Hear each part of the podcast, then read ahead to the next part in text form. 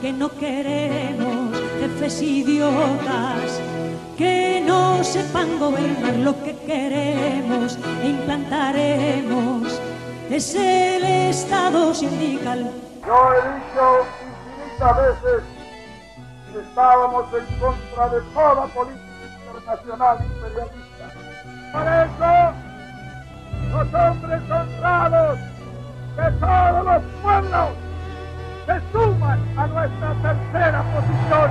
¿Cómo renunciar a nuestra grandeza? ¿Por qué sepultarnos en un mundo de inmundicias, en un mundo de codicias materiales, en un mundo de sobornos, en un mundo de esclavos? ¿Por qué no se levanta ese pueblo a la grandeza que le llamó el padre la patria?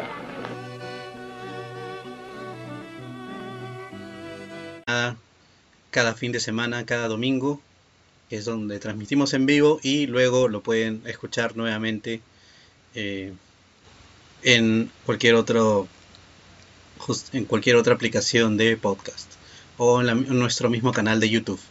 Pero sin más, estamos aquí una vez más con nuestro copresentador Francisco de Lizardi. ¿Cómo estás, Franz?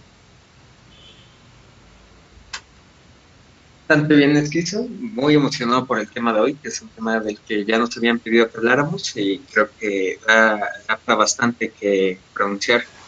Y sí, bastante emocionado en general. Sí, justamente se había cortado, pero en la transmisión anterior, pero justamente estabas mencionando que ahora, ¿cómo es? Ahora ya estamos en... ¿En dónde?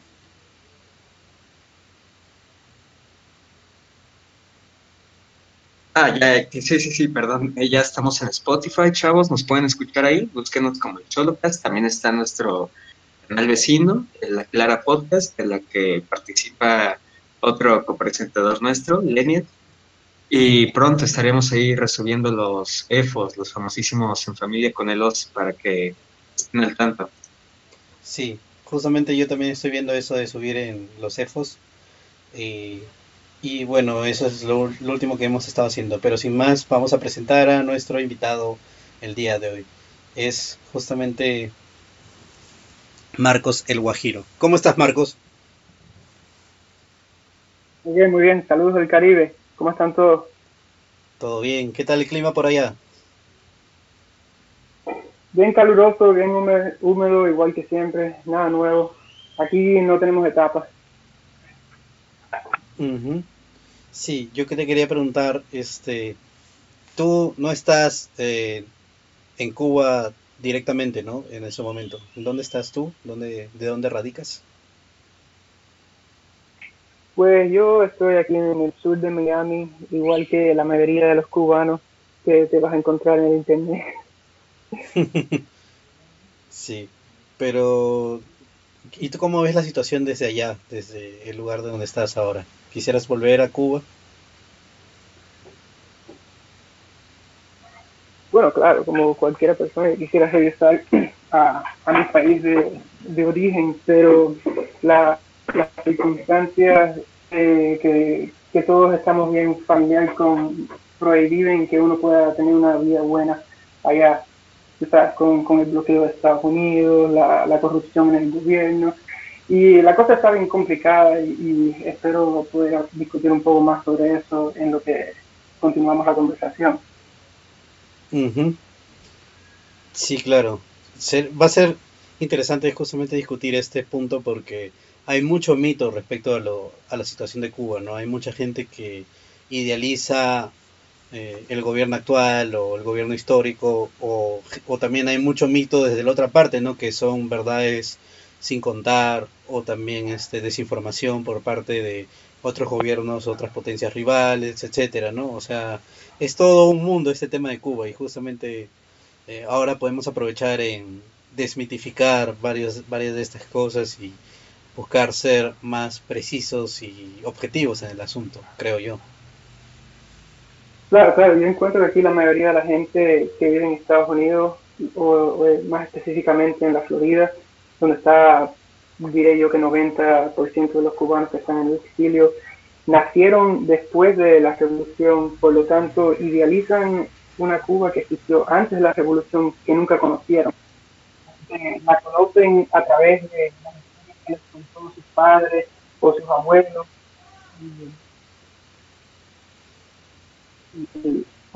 No está basado nada en realidad. Es decir, piensan que, todo fue una edad de oro durante el tiempo de Batista o incluso.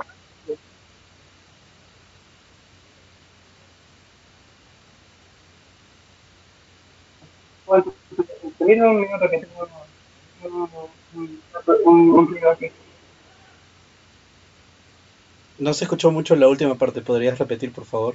Después de lo de Batista.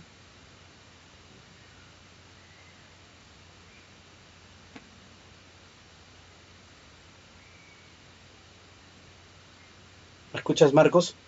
¿Aló?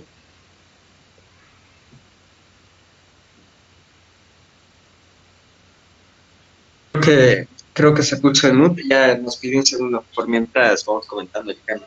Sí. ¿qué, ¿qué opinas de, la situación en Cuba actualmente? Ya más allá del tema que vamos a tocar en el programa, ¿qué opinas de la Cuba actual? Sobre todo me interesa esta visión de la cuarta posición y, y el pensamiento de Dugin. ¿Cómo lo ves de dicho modo?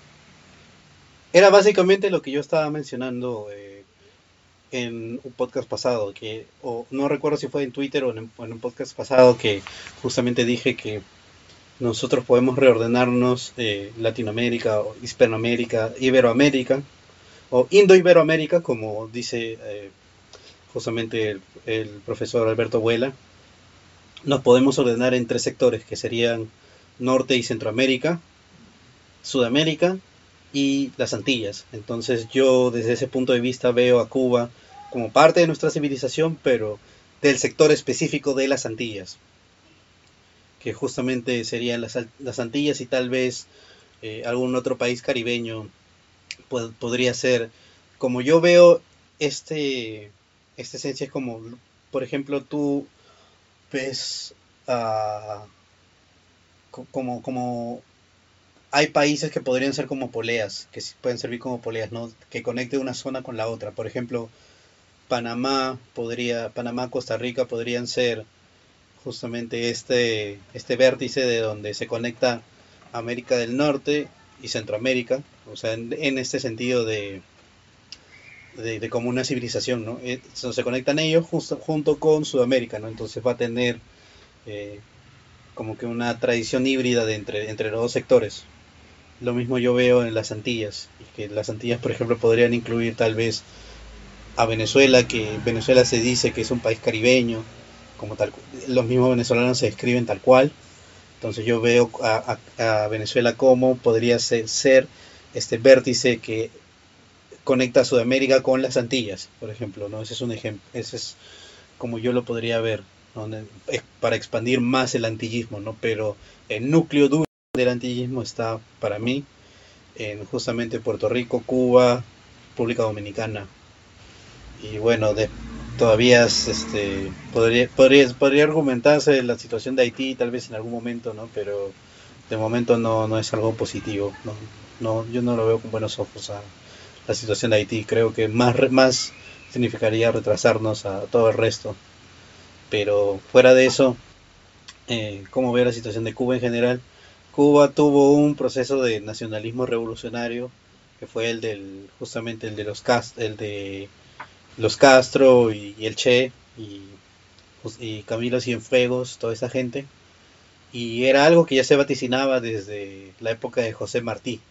José Martí justamente fue a este congreso panamericano que se dio, me parece que, no sé si fue en Chicago, en la Florida o en alguno de estos sitios, pero fue en Norteamérica. Y justamente allí dijo, ¿no? Que a pesar de ya ser una nación libre de de, y ya no ser un territorio más de un imperio, en ese momento están siendo atacados por otro imperio, ¿no? que se presenta como si fueran amigos, pero no es así, busca justamente la dominación y la subyugación de las otras naciones eh, vecinas que están ahí. Entonces justamente él se refería a lo que era Estados Unidos y que de esto vamos a tener que necesitar una segunda revolución, una, segunda independencia. Y esta segunda independencia significará un verdadero cambio en, el destino de cada una de las naciones allí presentes. Y esta, esta segunda revolución fue lo que se vivió con Fidel, con, con los Castro, con Camilo Cienfuegos, con el Che y con todos con todo este movimiento nacionalista revolucionario de aquella época que no para muchos para muchos para los que aún no saben para por ejemplo para eh, e, es el mito no de que todos ellos eran comunistas y no nada que ver. Todos ellos, todos ellos eran nacionalistas revolucionarios. Algunos sindicalistas otros como por ejemplo el mismo Fidel que tenía un trasfondo en el en el falangismo eh, el mismo Che Guevara que fue influenciado por Perón cuando era un niño. Entonces eh, era más complejo la situación de lo que era. Pero justamente yo veo a Cuba como un intento, si bien fallido, fue un intento por esta segunda independencia, ¿no? Y mostrar un camino distinto, un camino alternativo para nosotros como civilización eh, indo-iberoamericana o latinoamericana, como le quieras decir. Así es como yo lo veo desde la cuarta teoría política del profesor Tubin. Ya, yo, yo estoy de acuerdo con, con esa concepción y precisamente creo que es algo muy complejo y generalmente se le manejan bajo muy pocos matices, ¿no? Está tanto el comunista, progresista que le profana y el derechista conservador que le maneja como un, como un elemento no propio del comunismo, sino de algo más, porque no sé si has visto ese clásico argumento hacia los comunistas de, oye, pero ¿sabías que Guevara mataba homosexuales? Oye, pero ¿sabías que Castro tenía campos de concentración para, para negros o mierdas así? Entonces creo que es una cuestión muy interesante en la que precisamente los fachos encuentran o logran cavar un hueco, un espacio en donde hay una identificación tanto por este trasfondo ideológico que se comenta, tanto por las directas acciones de su gobierno. Sí, claro, exactamente. Y justamente por eso. Y también hay bastante de lo que sería nuestra versión de los boomers, ¿no? Que dice que, dice que todo, justamente este, conservador de derechas, para el que, y la mayoría de ellos son justamente personas ya de edad más avanzada, ¿no? Que dicen, no, todo es comunista, todo, todo esto, pero no hay un mayor análisis, no hay un mayor... Eh, estudio de esta cuestión, ¿no? O sea, y nos quedamos con, como mencionaba, ¿no? Nos, nos quedamos con medias verdades o con desinformaciones a veces, que pueden ser, si bien elaboradas y, difundidas por otro, una potencia rival tal vez, porque, en porque también recordemos que la Unión Soviética y Estados Unidos en ese momento eran las dos potencias que se jugaban eh, el destino de la modernidad, el destino del, del futuro, ¿no? El, modelo del futuro que en ese momento existía, que iba a ser o el liberalismo o el socialismo marxista, o bien puede ser justamente un mal un como teléfono malogrado, ¿no? Y, repetido varias veces, que por parte de, la por parte de la gente eh, en general. Sí, totalmente. Eh, definitivamente es eso, tanto un manejo en una acusación eh, evidente y por otra parte una defensa un poco un poco mediocre, ¿no? Como lo maneja la izquierda. Es muy curioso porque, insisto, este, esta figura de Castro, esta figura de Guevara, por lo, menos, por lo menos algunos esquemas de, estos personajes y de la revolución en general, se tanto de uno como de otro, ¿no? No, no pasarían a ser ni, ni izquierdistas bajo el concepto que se tiene popularmente del izquierdista promedio en la modernidad, pero tampoco pasarían a ser estas bestias negras que suelen describirse por parte de los conservadores. Y Marcos, ya, ya estás con nosotros eh, de vuelta. Sí, sí, sí, disculpa, es que tenía, tenía un problema con el micrófono y después me entró una llamada importante, pero, pero sí, estoy aquí problema. ¿Tú, ¿Tú qué opinas de, la cuestión de Cuba como un país más allá de la revolución y estos eh, toques del fascismo que vamos a entrarnos? Pero ¿qué opinas tal cual de la Cuba de la modernidad? La, la Cuba actual, pues, es decir, la, la, la de hoy con Miguel Díaz Canel y toda esta gente. Sí, sí, exacto. Bueno, la, yo diría que hay que diferenciar la Cuba que existe hoy un poco de la que de la, de la etapa de la Guerra Fría. Para mí que son totalmente diferentes. Yo veo a la Cuba de hoy estoy un poquitico black como dijeran, por, por, lo que estoy viendo ocurrir ahora. Yo veo al liberalismo eh, entrando ahí a, la isla y, y, veo que la última vez que yo visité La Habana para mí era una era, era como una ciudad americana prácticamente. Estaban, estaban murallas de, del Che Guevara que decía el hombre del futuro sería feminista, veía a, homosexuales en, en, las calles vestidos de forma, tú sabes, de la misma forma que yo me encontraría a la gente vestida en San Francisco o, o, en, o en Nueva York durante un Pride Parade. Me, yo, yo tenía un poquitico de, de, de, esperanza cuando había aprendido que trataron de pasar el matrimonio homosexual en la, en la Constitución y la gente se pusieron a protestar y lo sacaron de ahí, así que no, no pasó. Pero, pero, pero en lo que ha estado procediendo las cosas, no, no, veo, no veo mucho cambio hacia lo positivo. Es más que lo veo, lo veo poco a poco transformándose más, más liberal. Ahora acabaron de poner a un primer ministro por la primera vez en, no sé cuántos años, yo creo que como 30 o algo así. Y, y el tipo era antes el, ministro de, turismo o algo así. Y él, era, y él es el que ahora es el primer ministro de, la ciudad y está encargado de, todo lo que, ocurre diariamente en la, en la isla. Y, y nada, el tipo es totalmente un, un cosmopolitan todo, todo, todo yo lo veo yendo a, paso a paso a convertirse como, como otro país de Latinoamérica que echa un poquitito para la izquierda, pero tú sabes, más bien como, como los Kirchner o, o algo así. El, gobierno que existe ahora para mí es una transición entre lo que existía antes y lo que existirá mañana, que no lo veo como nada positivo, lo veo como un, un gobierno socialdemócrata en el futuro. Y, y eso no me, no me, parece nada bueno. O sea, lo que dices es que, es que se está degenerando la situación en la que se, se había mantenido Cuba desde que estuvo claro. desde que estuvo refundada, ¿no es así? Claro. Uh, o, lo, lo, que sea que uno opina de, del comunismo, entre comillas, comunismo de, de, de, de Cuba durante la Guerra Fría, lo que sea que uno opine lo positivo que uno, lo, positivo que yo tomaría de, esa situación fue que funcionó para proteger a la sociedad cubana de, toda la degeneración que existe en Estados Unidos y en Latinoamérica y en el mundo entero hasta el día de hoy, ¿verdad?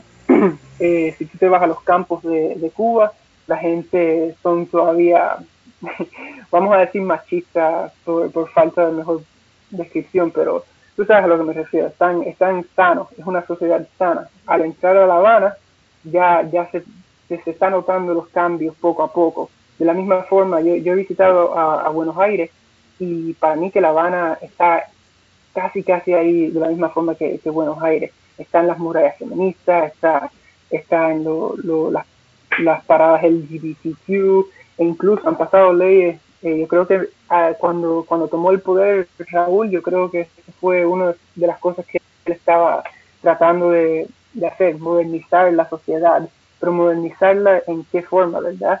La, la hija de él es la que está encargada de, de todas estas actividades de, de, de LGBT, XYZ, lo que sea, es la que está empujándolo más para, para, para la, las leyes estas de que reconozcan al matrimonio homosexual e incluso el presidente que tenemos, eh, eh, Miguel Díaz Canel, fue elegido y su popularidad se basaba en que él lo veían como un aliado para, para esos elementos liberales, eh, homosexuales, feministas. Y para mí que, que eso es, el, eh, eso es lo, lo, de la forma que va a seguir, a menos que algo radical pase, no, no veo, no veo cómo, cómo va a cambiar hacia atrás. Esa, esa, esa Cuba del, del guerrillero, de la Guerra Fría, eso ya desafortunadamente ya no existe. Fran, ¿tienes algún comentario de esto? Eh, más allá, ya para ir entrando en contexto a la revolución, ¿tú tienes alguna postura definida en tanto al gobierno de, de Castro, de, de Fidel y de la revolución en general? Uh, mi opinión de, la, de las posturas de Castro. Yo dijera, yo divido a Castro un poquitico en, vamos a decir, tres etapas. Para mí está el Castro de los 60 y antes, que, es el, Castro más positivo, el nacionalista, el, el que tenía todas las aspiraciones, una, historia muy bella uh, del hombre. El Castro después de la, después como vamos a decir en los 70, que incluso podemos decir que empezó a esa etapa directamente después de, de la crisis de misiles, este Castro ya lo veo como algo un poquitico más negativo, lo veo empezándose a, a, ser más corrupto y más vanidoso. Y eh, mayormente por, por, su apoyo a la, por, por su relación con, con, la Unión Soviética y, y su, su voluntad hacia hacer con, con, la patria todo lo que quería la, Unión Soviética con tal de, de, simplemente conseguir el apoyo y eh, eh, es como es como vamos a decir, un, internacionalista, quería, eh, he wanted to be a big dog, quería estar, quería estar ahí eh, en el centro del mundo y ser uno de los líderes grandes y poderosos, y por eso nos involucró en, en varios asuntos que, de los cuales no teníamos nada que ver con, por ejemplo, las guerras en, en África como tal. Es, ahí perdimos muchísima, muchísima gente y, y al final de todo no ganamos nada. Solo, solo que era para mantener la relación con, con la URSS. Y, entonces el último Castro, que es el peor, sería después de, que se acabó la, Unión Soviética, después de, tú sabes, cuando de, después del 91, y ahí es el, es el Castro que, terminamos con, que, hasta, hasta su muerte. Y eso era más como un hombre vencido que, ya estaba dejando, dejando sus, ideales con los cuales empezó. Y, y vemos que poco a poco se transforma la Cuba que, que, que, nosotros conocemos como la, la, que estamos describiendo, la que idealizamos, la Cuba nacionalista, se empieza a transformar en esta Cuba que es un poquitico más liberal, un poquitico más cosmopolitana, eh, y, y, ahí es donde estamos hoy. Mm. Entonces hay tres Cubas, hay tres momentos en Cuba, digo, en esta segunda Cuba, ¿no? Que sería eh, al inicio, eh, de la revolución cuando el ideal todavía sigue vivo, cuando la juventud todavía sigue y se puede respirar la juventud, no todavía está ese espíritu, esa esencia de rebeldía que todavía eh, todavía estaba entre los primeros entre los primeros cubanos, ¿no?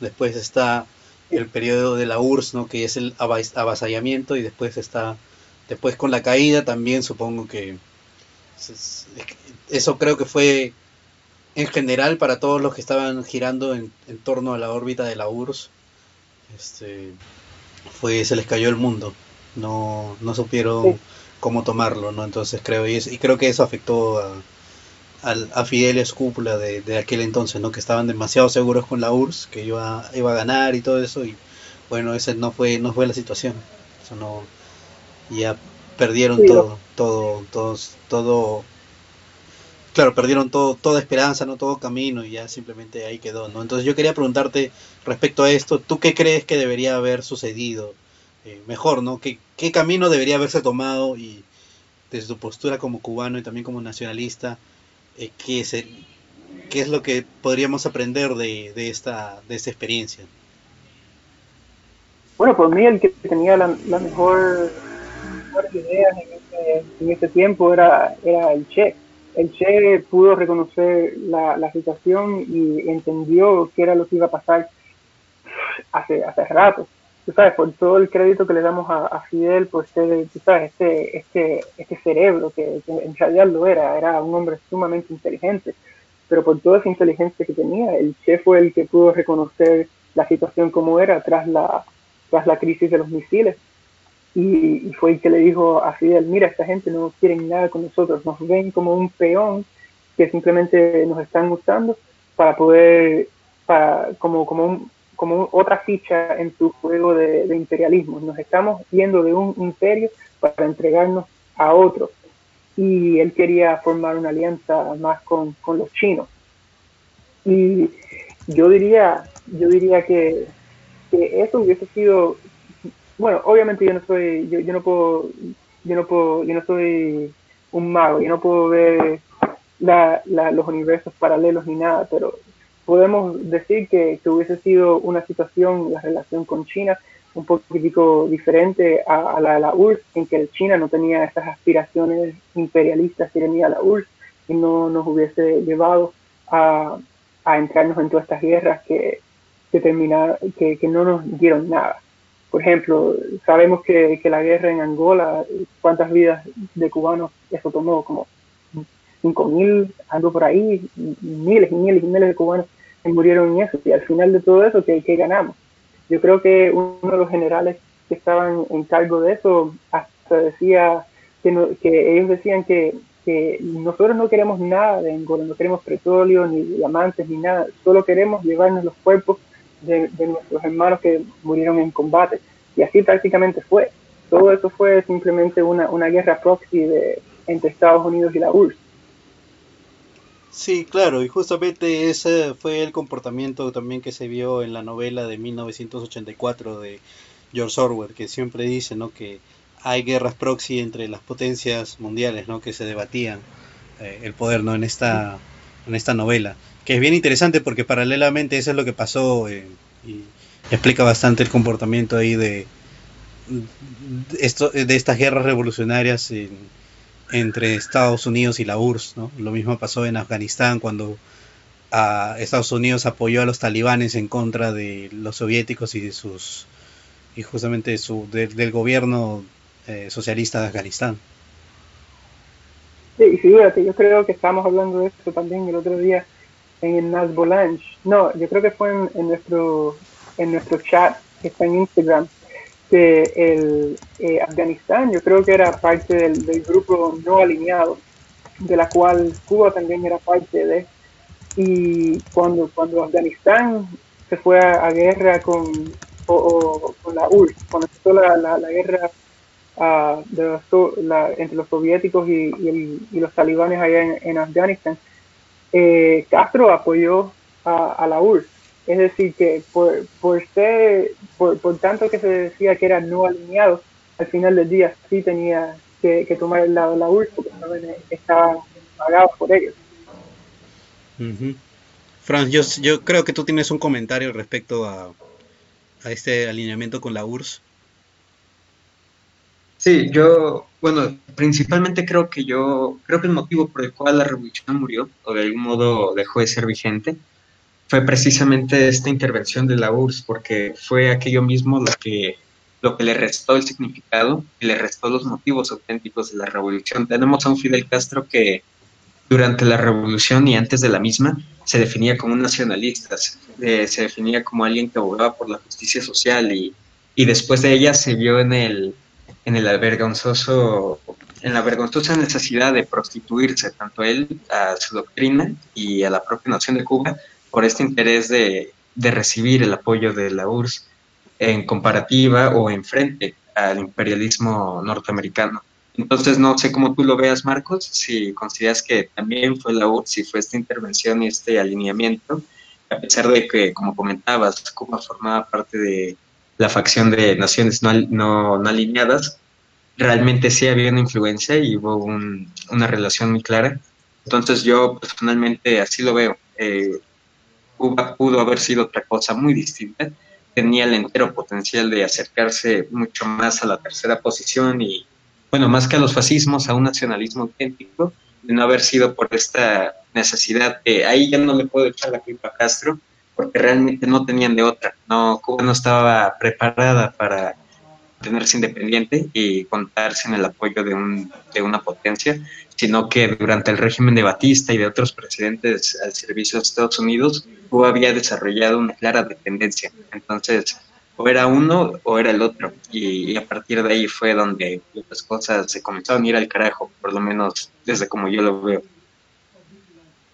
No, tienes toda la razón. Así mismo es como, como yo lo veo. Figúrate, eh, la, la, única cosa que Cuba exportaba, que le ganaba dinero en, en, la etapa, vamos a decir, la etapa liberal, la etapa capitalista, era el azúcar.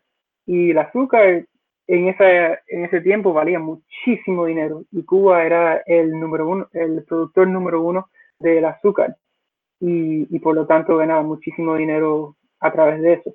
Pero la, todo el azúcar eh, de, Cuba estaba en las manos de negocios que estaban basadas en Estados Unidos. Es decir, que toda la industria de Cuba le pertenecía a Estados Unidos. Eh, y adivina quién, quién, era el número uno, que, el número uno, el dueño número uno de, de toda esa industria azucarera. Eh, adivina qué tribu le, le pertenece. ¿Se sobaban mucho las este, manos? ¿Se sobaban mucho las manos? Sí, búscate algún día el, el tal Julio Lobo. Era el, era el, el, el, hombre que más rico de, de, Cuba. Era un, un venezolano judío que, que, creció su vida entera en La Habana, pero que en esos tiempos vivía en Nueva York.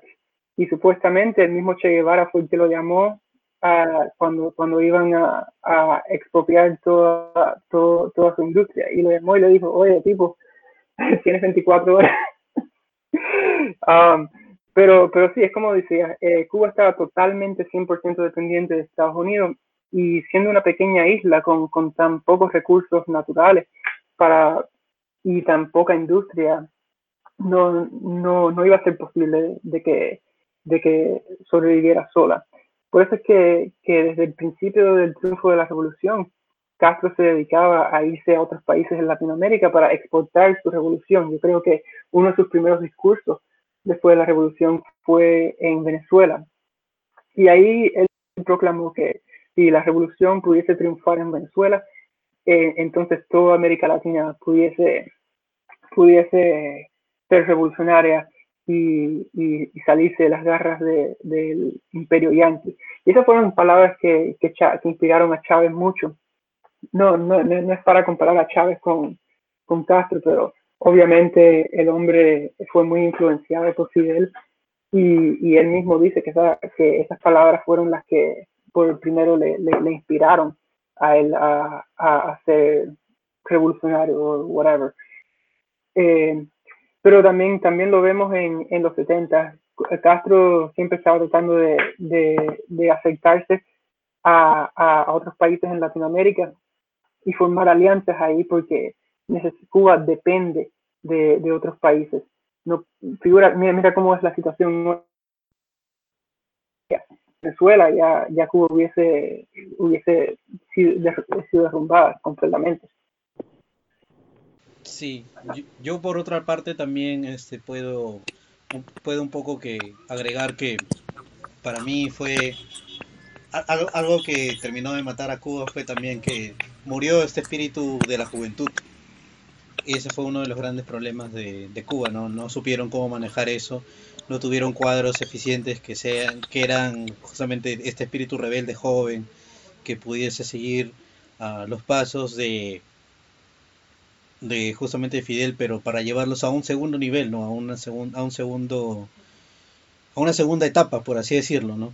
Y empezar a generar industria, ¿no? O tal cual o tal cual se ha demostrado este por parte de, de Kim Jong Un eh, quedarse con los misiles, ¿no? Y empezar a formar una política distinta desde desde ese desde esa instancia, ¿no? Lastimosamente eso no se dio y bueno, tal cual ahí quedó la situación, ¿no? Eso es algo que yo tengo que agregar, según como yo lo veo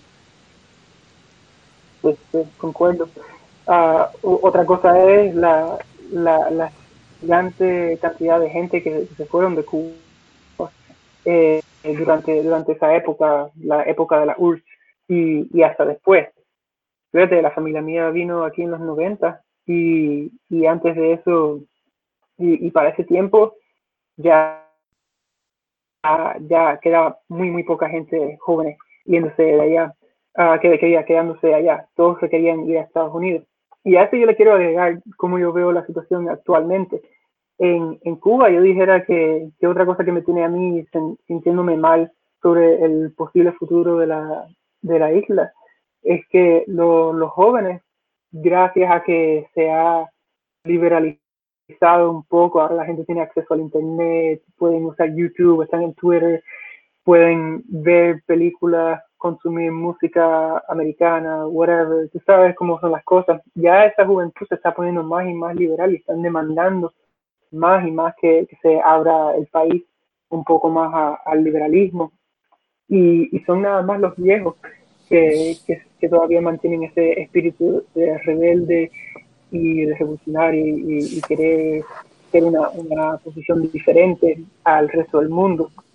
Y, Buenas tardes, muchachos. Fernando Blackto. Eh, sí, todo bien. Eh, entré un tarde porque... Dime, papá. ¿Cómo estás, men? Todo, todo bien, todo bien. Ahora me informaron, ¿no? Que estaban haciendo esto, entonces tuve que buscar un lugar tranquilo y eso, pues, ya estamos aquí.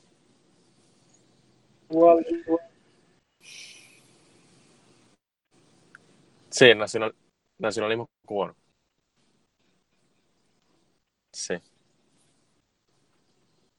Justamente estamos, estamos comentando, ¿no? Acerca de cómo es que se ha perdido esa primera instancia, ese, fuego revolucionario, ¿no? De, de Cuba en un primer momento y eso fue debido al avasallamiento de la URSS que tuvo Fidel y que luego de eso este cuando se cayó la URSS, se cayó de quien dependían, ¿no? Y se han quedado en, una, en un vacío existencial, ¿no? Ya en un derrotismo en general, ¿no? Pero yo argumento que también eso fue porque se ha perdido esta esencia juvenil, revolucionaria, eh, rebelde, ¿no?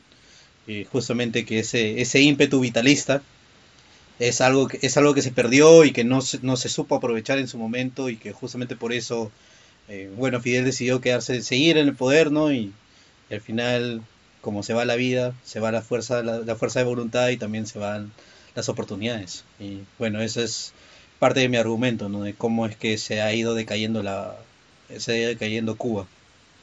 Sí, eh, pero antes lo que mencionaba Marco, creo que tiene, tiene mucho valor lo que él decía, ¿no? Sobre la, sobre la juventud. Y es que ahora principalmente también con el internet y tal, es que este, básicamente la cantidad de información que entra a Cuba, ¿no? Y la música, las películas y tal, tú sabes, la, la mente de las personas se está liberalizando mucho, entonces eso es un problema, la verdad. Sí, claro, absolutamente. Creo que eso también le está ocurriendo a otras a otras naciones. Me parece que China que China es la que tuvo China y Rusia han tenido la oportunidad, ¿no? de censurar ciertos contenidos, ¿no? Principalmente también contenido extremista, por ejemplo, Rusia tenía tuvo esta también para, esto simplemente es un agregado adicional, ¿no? Para hacer un contraste.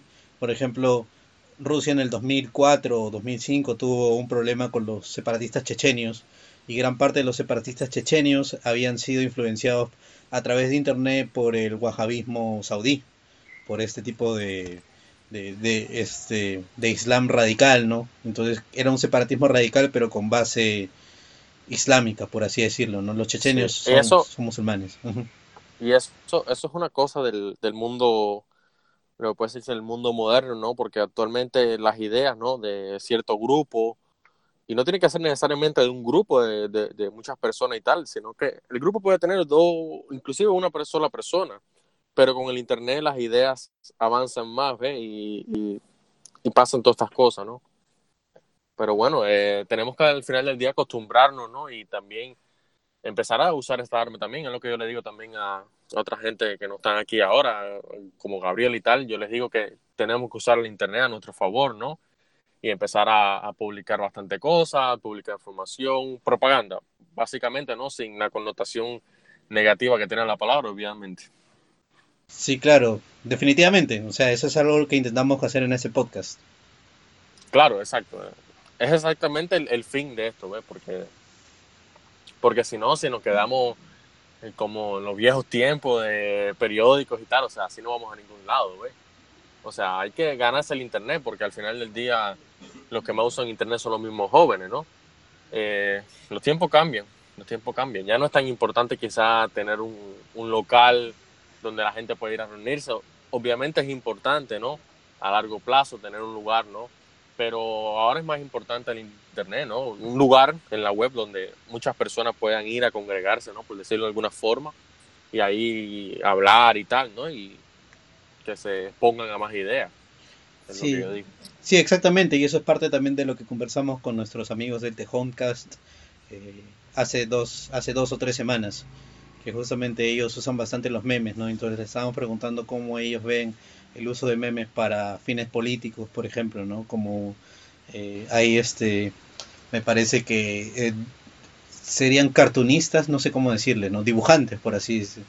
Este, sí, de, que dibujan este, sátiras, sátiras cómicas pero políticas, como por ejemplo Ben Garrison en Estados Unidos o el mismo uh, Stone Toss, por ejemplo, ¿no? No sé si lo, hayas, si lo hayas visto. No, no, ahora, ahora mismo no me suena, pero más o menos tengo una idea de lo que estás hablando. Sí, entonces estábamos viendo, ¿no?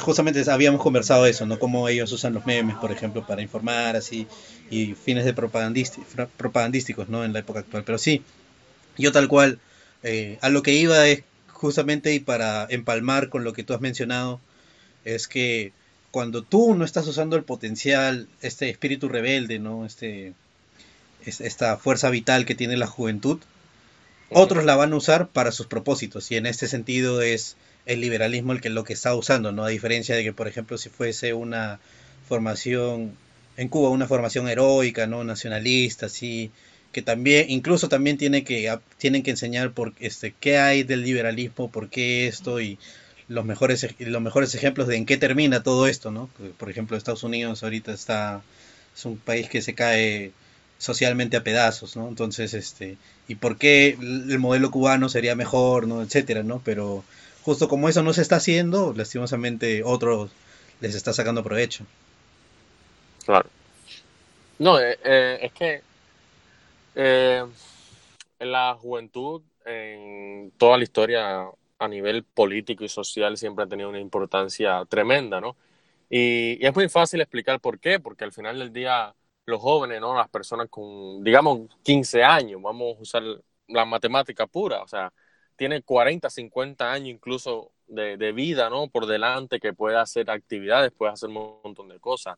Al final del día, enfocarse, digamos, en personas adultas, por decirlo de alguna forma, no es que no valga la pena, sino que también ya son personas que van para abajo, ¿no? O sea, es la realidad también, ¿entiendes? Entonces tenemos que enfocarnos en los jóvenes, ¿no? Tenemos que... La energía es muy importante, los jóvenes tienen más energía que los adultos. Entonces, lo que mencionas es muy válido, tenemos que hacer que los jóvenes empiecen, primeramente recojan ese carácter revolucionario, ¿no? Combativo, y entonces de ahí, empezar desde ahí. porque eso es algo que hace bastante, por ejemplo, el, marxismo, ¿no? Bastantes eh, pequeñas eh, agrupaciones u organizaciones marxistas hacen bastante eso, ¿no? Se van directamente a los jóvenes más que a los adultos. Sí. Sí, en, en general es algo, es algo característico de, de puntos de vista autoritarios, por decirlo de alguna forma, ¿no? Eh, no solamente en el marxismo, sino, sino también pasaba en el fascismo, en todos esos autoritarismo, por decirlo de alguna forma, ¿no? Pasa esto. Pero es muy importante hacerlo. Tiene, tiene un valor muy, muy, muy grande, ¿no? En Cuba tenemos lo que es la, como se le llama coloquialmente la juventud, pero es eso, ¿no? Es la organización de los jóvenes, ¿no? De, de Cuba. Sí, justamente también quería mencionar ahora que estamos hablando de autoritarismos y liberalismo, cómo fue la época de de Batista, ¿no? ¿Cómo podrían describirla en ese sentido? Porque desde mi punto de vista Batista no era tan diferente de los otros dictadores liberales de, Latinoamérica en ese sentido, ¿no? Pero como Somoza, como eh, Pinochet, como este Videla, como el mismo eh, Alberto Fujimori, etcétera, ¿no? O sea, yo lo veo como una parte de esto, pero no sé cómo ustedes lo podrían describir eh, o si pueden ir más adentro de esta cuestión. No, primeramente yo creo que... Sí, habla, habla tú, habla tú. No, iba a decir que la, la mayor diferencia que tenía Batista a toda esta gente es que era un camaleón. Batista estuvo en poder varias veces en Cuba y cada vez se vendía como una persona diferente.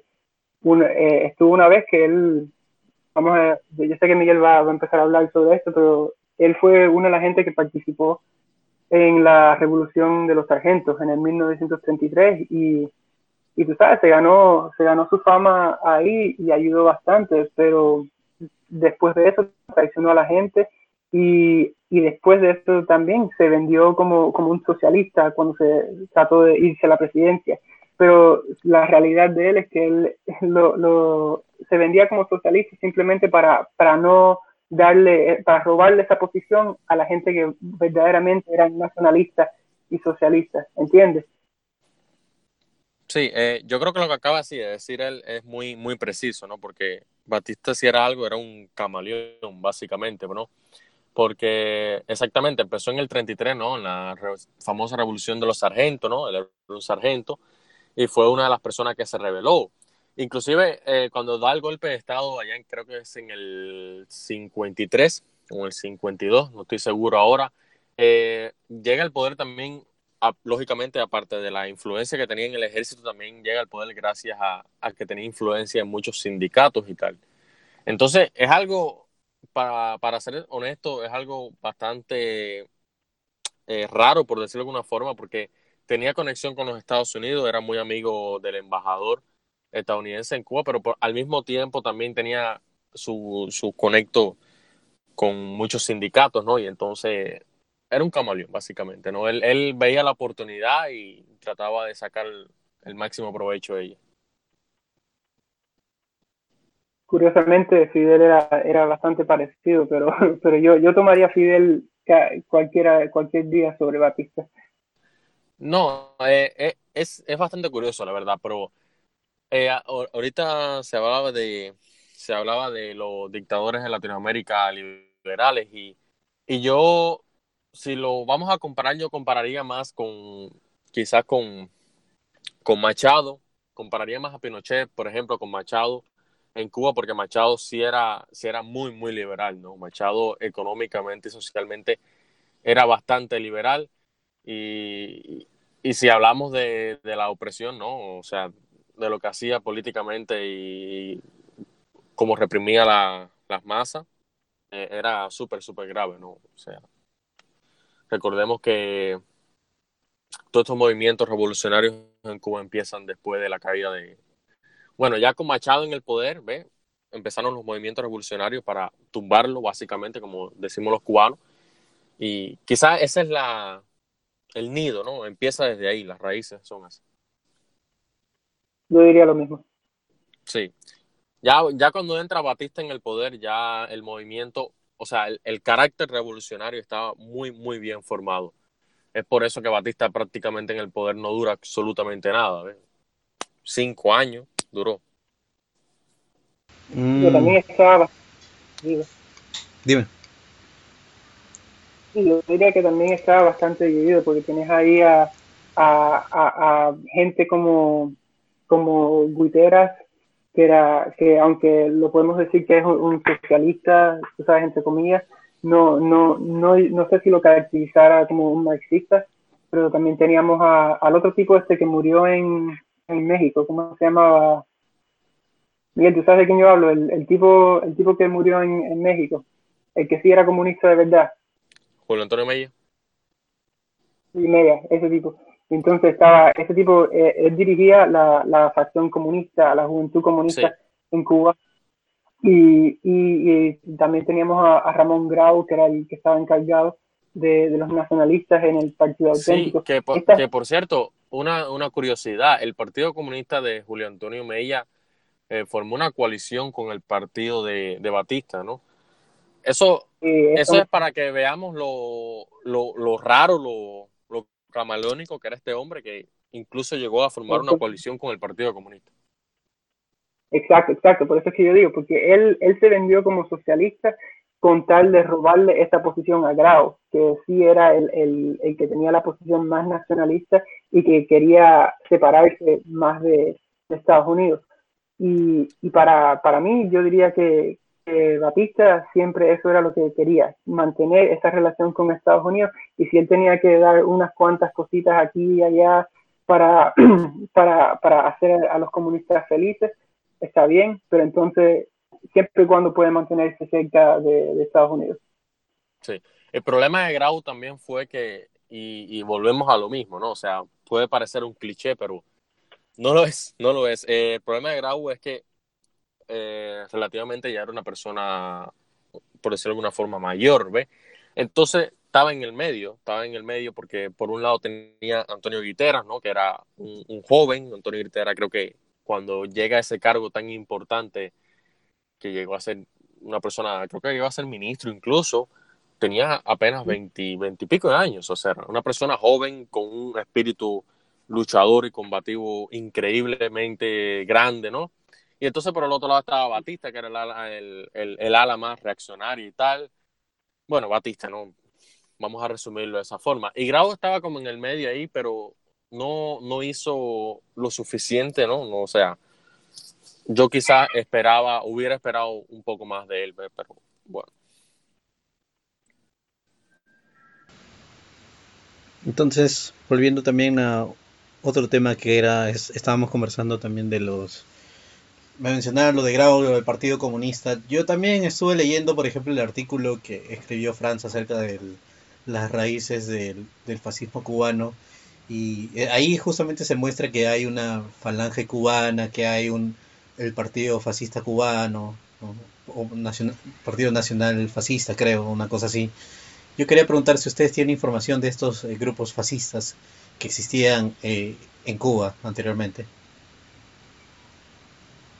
Bueno, eh, la verdad es que no, no tengo mucha información, principalmente hay, hay varios puntos aquí, ¿no? El primer punto viene siendo que, que el grupo nunca tuvo esa importancia o esa relevancia dentro de la política cubana, ¿no?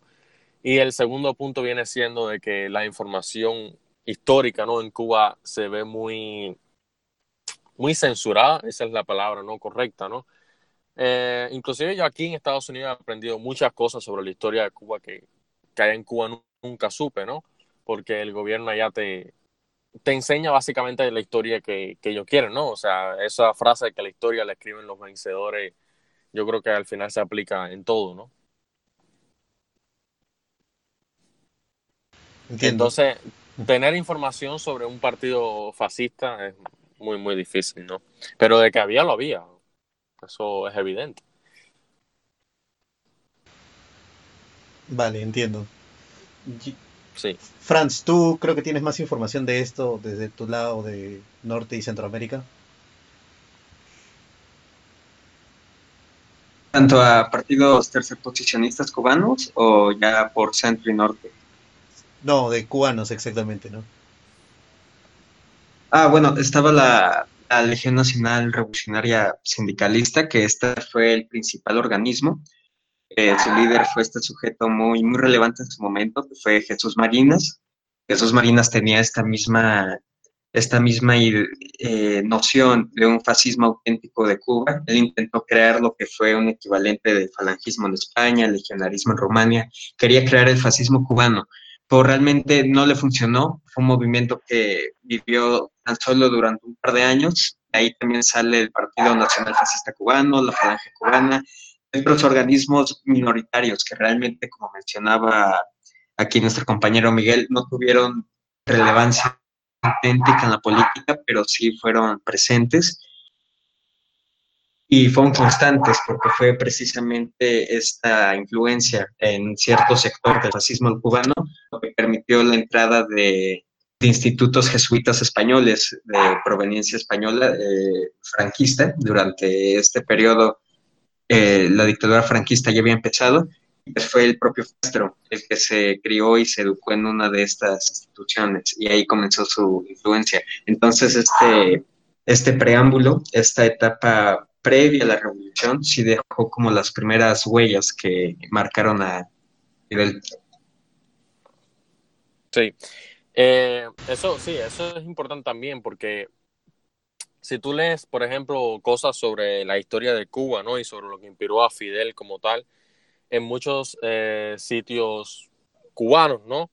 O controlados por el gobierno, tú puedes sacar algunas conclusiones, ¿no? O sea, ellos no te mencionan la palabra fascismo en ningún lado, ellos no te hablan nada de tercer posicionismo y te dicen que eran marxistas, que eran comunistas, que eran socialistas.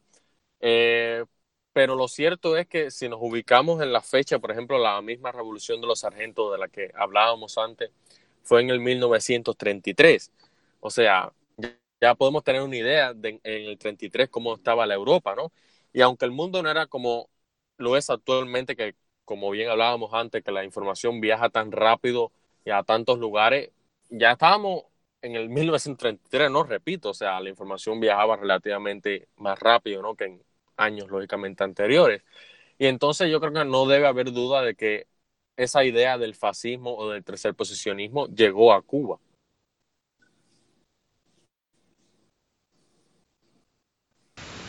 Y justamente como menciona Francisco, o sea, hubo su intento de, hubo distintos intentos, ¿no? Pero lastimosamente ninguno llegó a calar tanto en la psiquis, en la psique del, del pueblo cubano, ¿no? Pero el espíritu y la esencia sí, al parecer, ¿no? Y esto fue demostrado justamente con, con lo que mencionas, ¿no? Que Batista, como el pueblo cubano ya estaba con ese ímpetu, ¿no? Del cambio, eh, justamente el gobierno de Batista no duró simplemente cinco años. No, no Exactamente. Exactamente. Sí, entonces ese es uno de los eslabones faltantes que son bien interesantes, eh, si lo podemos analizar así. Más bien, yo quería preguntar también, eh, en, en, algún momento yo estaba conversando acerca de José Martí, que yo lo veo como el precursor justamente de, de lo que sería la segunda fundación de todas nuestras repúblicas, de todos nuestros países. Entonces, quería preguntarles a ustedes qué, cómo ven a José Martí y también cómo, qué es lo que podemos aprender de José Martí. Bueno, eh, no sé si, si mi querido compañero cubano que está por aquí quiera responder primero. Ah, bueno, José Martí fue, fue, es como, es como vamos a decir el, el, el poeta de la, de, de, la isla. Podemos considerarlo, bueno, muchos los consideran el padre de la isla, pero en realidad el padre es, más Carlos Manuel de Céspedes.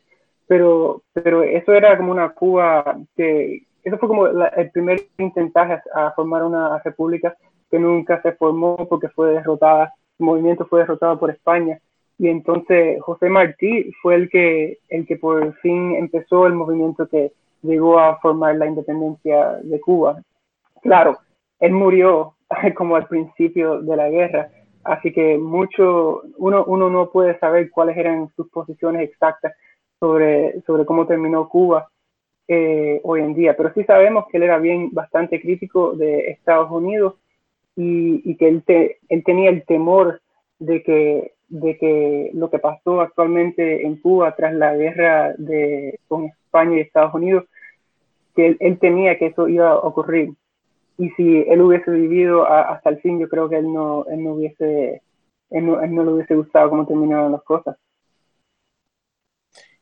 Yo creo que lo primero que se debe mencionar de, de José Martí es que primeramente era un hombre de lucha, porque murió en el primer combate que luchó, porque es que en realidad cuando se habla de un hombre de lucha no se habla de, de una persona que muy fuerte, no, no, por ejemplo, como Antonio Maceo, ¿ves? Sino a lo que me refiero es que vamos a pensar un momento, o sea, José Martí eh, se graduó, creo que fue abogado, no, estoy realmente seguro ahora, pero él se fue al exilio porque lo exiliaron y desde el exilio empezó a preparar la guerra en Cuba, la guerra de la independencia, ¿ves? Eh, porque él sabía del fracaso de la revuelta en el 68, ¿no? De que fue cuando Carlos Manuel de Céspedes dio lo, los primeros avances hacia la independencia de Cuba. Él sabía el fracaso de eso y empezó a organizar la lucha, que la guerra que empezaría en el 95 de nuevo. Y déjenme decirle que estaba muy, muy, muy bien organizado, porque se aprendieron de los errores del 68, ¿no? Y se empezó a organizar, valga la redundancia, mucho, mucho mejor. A tal punto de que es cierto que en muchos medios españoles se dice por ahí de que la guerra los españoles la tenían ganada, pero hay otros, otros muchos medios históricos que te dicen que no, que en realidad la guerra los mambises cubanos la tenían prácticamente bastante ganada, porque inclusive llegaron a hacer la famosa ofensiva esa al occidente del país, que básicamente iban arrasando, eran victoria tras victoria, ¿no? Y entonces cuando estaban al punto de ganar la guerra es cuando Estados Unidos interviene. Pero bueno, no me voy a, desviar del tema porque estábamos hablando de la figura de Martí. Yo creo que en esencia, en resumen, es quizá de las figuras más importantes de la historia cubana, si no la más importante, porque es eso, ¿no? Eh, fue la persona que dio esos primeros pasos, ¿no? Hacia, hacia lo que queríamos todos los cubanos en ese entonces, que era la independencia de, de Cuba, ¿no? De una España que, que, al final del día estaba, se estaba cayendo, ¿no? Sí, justamente como mencionaba, ¿no? Eh, a mí me gusta bastante la idea de que él, decía, él advocaba por una segunda independencia en caso de la primera haya fracasado. Y eso creo que fue una parte esencial en, en, lo que fue la transformación de Cuba con la revolución de Fidel. Aunque no creo, eso sí no, no, no, estoy muy seguro. Fidel fue influenciado también por José Martí o alguno de los precursores, de los revolucionarios cubanos de, de la revolución de Fidel o, o, ninguno y simplemente es este es un apéndice más a, a la historia. Eh, Fidel tenía mucho... Sí, sí, habla, habla. No, iba a decir que sí, Fidel de, en, en, en, todos sus discursos decía que su influencia pri, primal fue, fue José Martí. Sí, exacto. De, hecho, que... de hecho, en el, en el, en el, en el, en el juicio, cuando él asalta el cuartel Moncada, el famoso 26 de julio, en el juicio, ¿no? Cuando lo, lo cogen la, la policía en el juicio, él dice que el autor intelectual del Moncada fue José Martí. O sea, un pequeño apunte. Sí, aunque se debe notar también que él, él también le, le, le él, él, menciona a Carlos Manuel de Céspedes bastantes veces también. Él dice que la revolución cubana, que la Cuba nada más ha tenido una revolución y fue la que empezó con Carlos Manuel de Céspedes.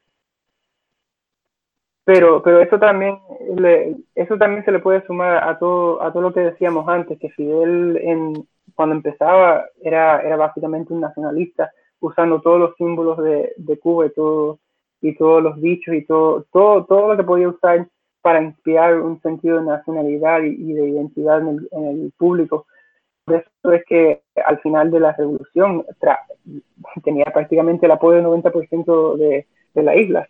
Por eso es que al final yo creo que la, la, la CIA empezó a darle un poquitico de apoyo a, al movimiento 26 de julio, porque decían, bueno, ya vemos que este tipo tiene al, al, pueblo completamente ganado, vamos a darle apoyo a él, a ver si al final de, la guerra él puede, podemos establecer a, alguna, algunas relaciones ahí.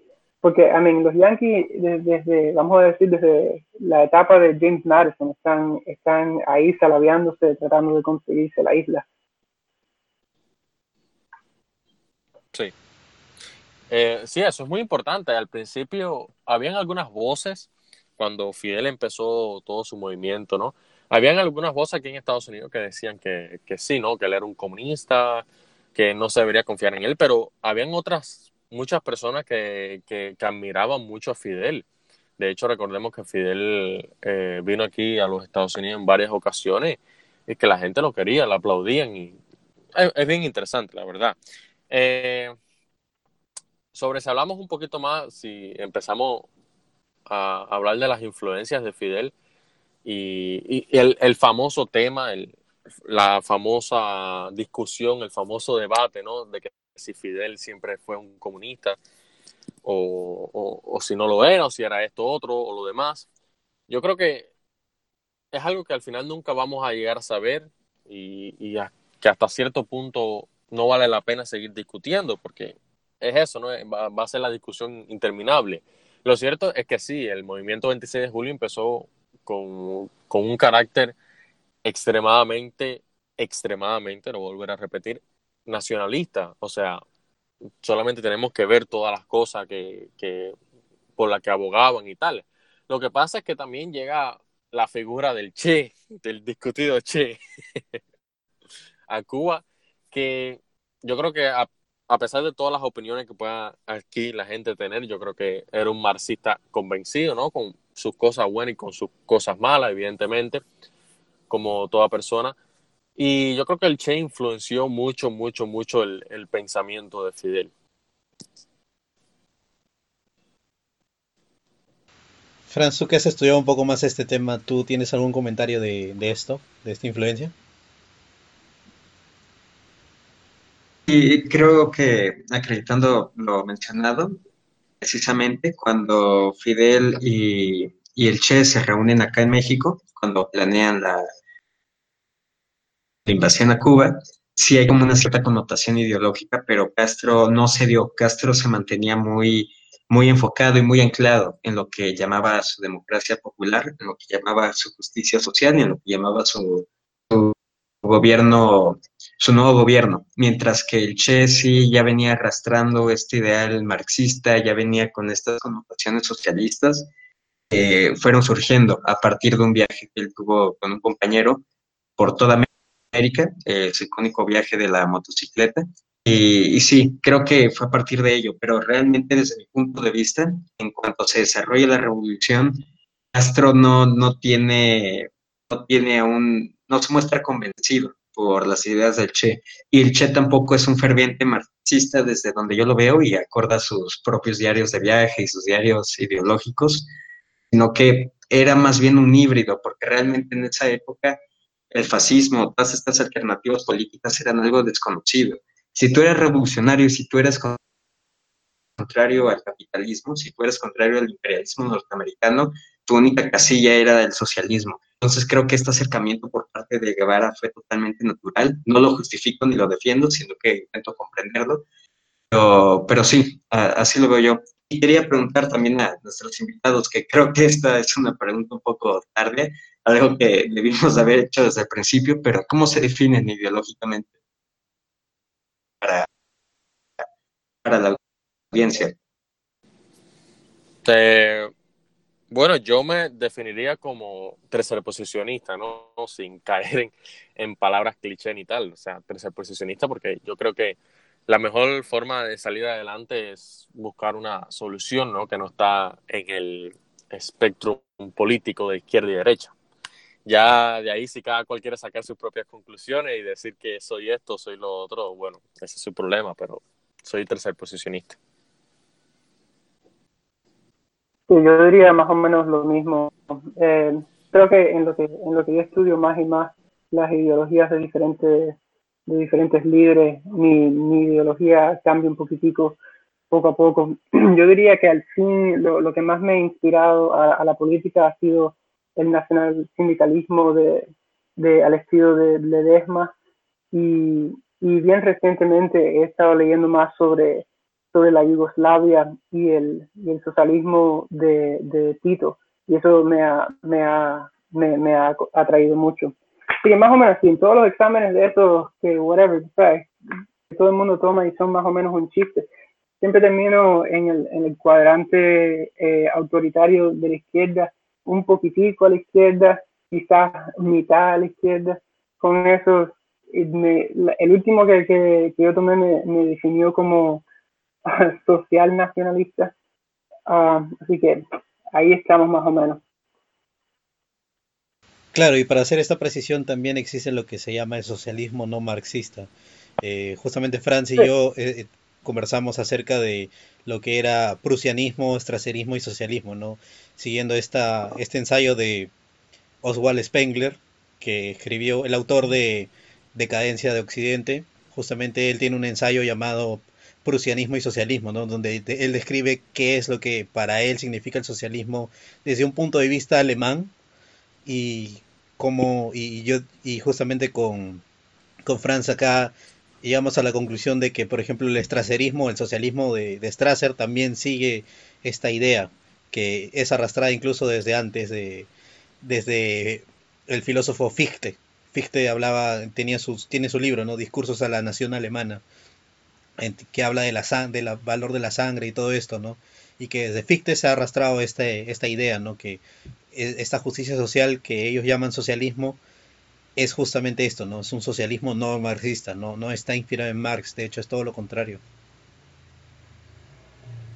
Un importante matiz que debemos hacer es que hay que educar a las masas, señores. O sea, tenemos que dejar saber a la a la, a la, gente de que el socialismo no es marxismo y que el socialismo no significa le, que le vamos a, a, quitar sus cosas, no, nada de eso, porque al final del día hay una, hay una connotación tan negativa alrededor del socialismo como la hay también alrededor del fascismo, por ejemplo, que la gente simplemente es, es ignorante en este tema, ¿no? Y entonces enseguida empieza a asociar las cosas de una forma equivocada y pues bueno, no, no es de extrañar que, que le tengan tanto rechazo, ¿no? Porque al final del día, si tú aprendes algo de esa forma, no, no llegas a ningún lado, ¿no?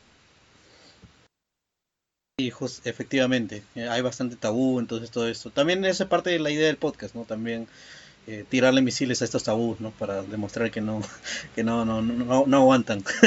entonces, pero siguiendo la idea, este, yo quería preguntarles a ustedes también acerca de, por ejemplo, eh, estábamos mencionando e, esta época anterior, ¿no? Con, con, José Martí, con este, justamente el primer padre también anterior que ustedes mencionaron, ¿no? De la patria cubana. Entonces quería preguntarles si entre, si entre ese primer padre y Fidel hubo, hubo también otras figuras, ¿no? Pueden ser filósofos, pueden ser cantantes, pueden ser eh, literatos, autores, qué sé yo, ¿no? Que también se hayan, hayan este, imbuido al espíritu nacional de Cuba, ¿no? Darle un sentido, una propia identidad. Bueno, eh, hay un caso y es el del padre Félix Varela, ¿no? Que no, o sea, políticamente quizás no, no estuvo tan involucrado como otras figuras, ¿no? Como Nino Martillo, Fidel, pero siempre se ha dicho que, que, el padre Félix Varela fue el que enseñó a, a pensar a los cubanos, ¿no? Eh, lógicamente era un católico increíble, ¿no? Y, y sentía ese, tenía ese fervor patrio, ¿no? Y esa ganas de independencia, ¿no? Yo creo que valía la pena mencionar la, la figura, ¿no? Sí, porque hacía esta, esta pregunta, ¿no? Porque, por ejemplo, aquí en, en Lima, Perú, se conoce bastante a Cuba, no solo por la revolución, sino también por la salsa, ¿no? Y por autores como, digo, cantoautores como este, Héctor Lavoe, como también este eh, Rubén Blades, por ejemplo, ¿no? Entonces por eso preguntaban, ¿no? Y por ejemplo, estos eh, cantautores en, en, algún, en alguno que otro momento deja relucir que sí le tienen un afecto especial a, a La Habana, a Cuba, ¿no? Y a su, y a su patria, a su nación. Entonces por eso, eh, por eso era mi pregunta, ¿no? Sí, no, yo, yo pensé que te referías más a, a personalidades políticas y tal, ¿no? Sí, Pero no. sí, no. Tú decías en general. Sí. Sí, en, en general hay muchas personas, muchas personas. La, la, historia de Cuba, como lógicamente en cualquier otro país eh, latinoamericano, está llena de figuras importantísimas, ¿no? Creo que por ahí también podemos poner a Lecuona, o sea, es increíble. Silvio Rodríguez.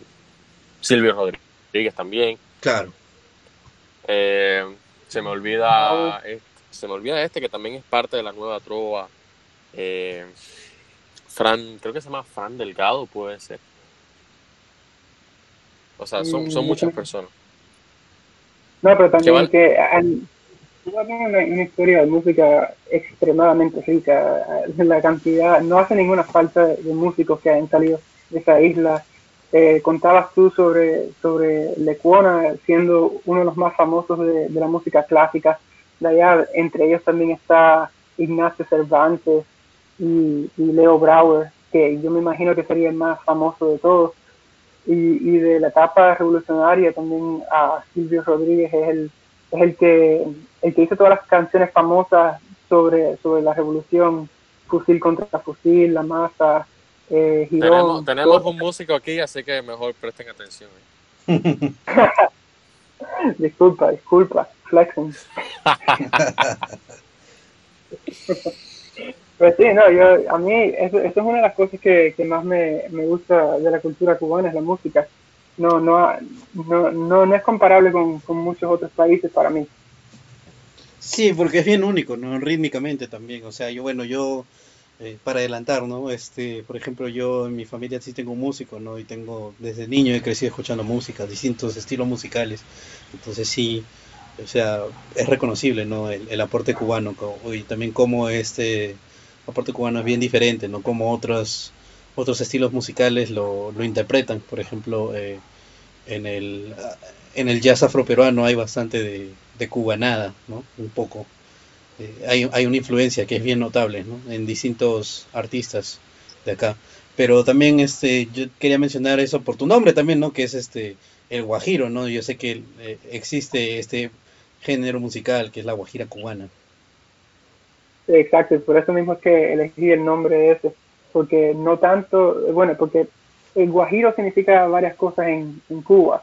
Uh -huh. eh, la música, la guajira cubana, e incluso tenemos dos diferentes estilos de música que se le dice la guajira. Está la guajira y está el guajira son, que son un poquitico diferentes entre, entre ellos pero también un guajiro se puede referir a, a un hombre de, de, campo, fuera, fuera allá que, que en la, trabajando en, con la azúcar y la caña. Y, y estaba leyendo recientemente porque un amigo venezolano, José, que tú también lo conoces, me estaba preguntando qué, qué, significa eso.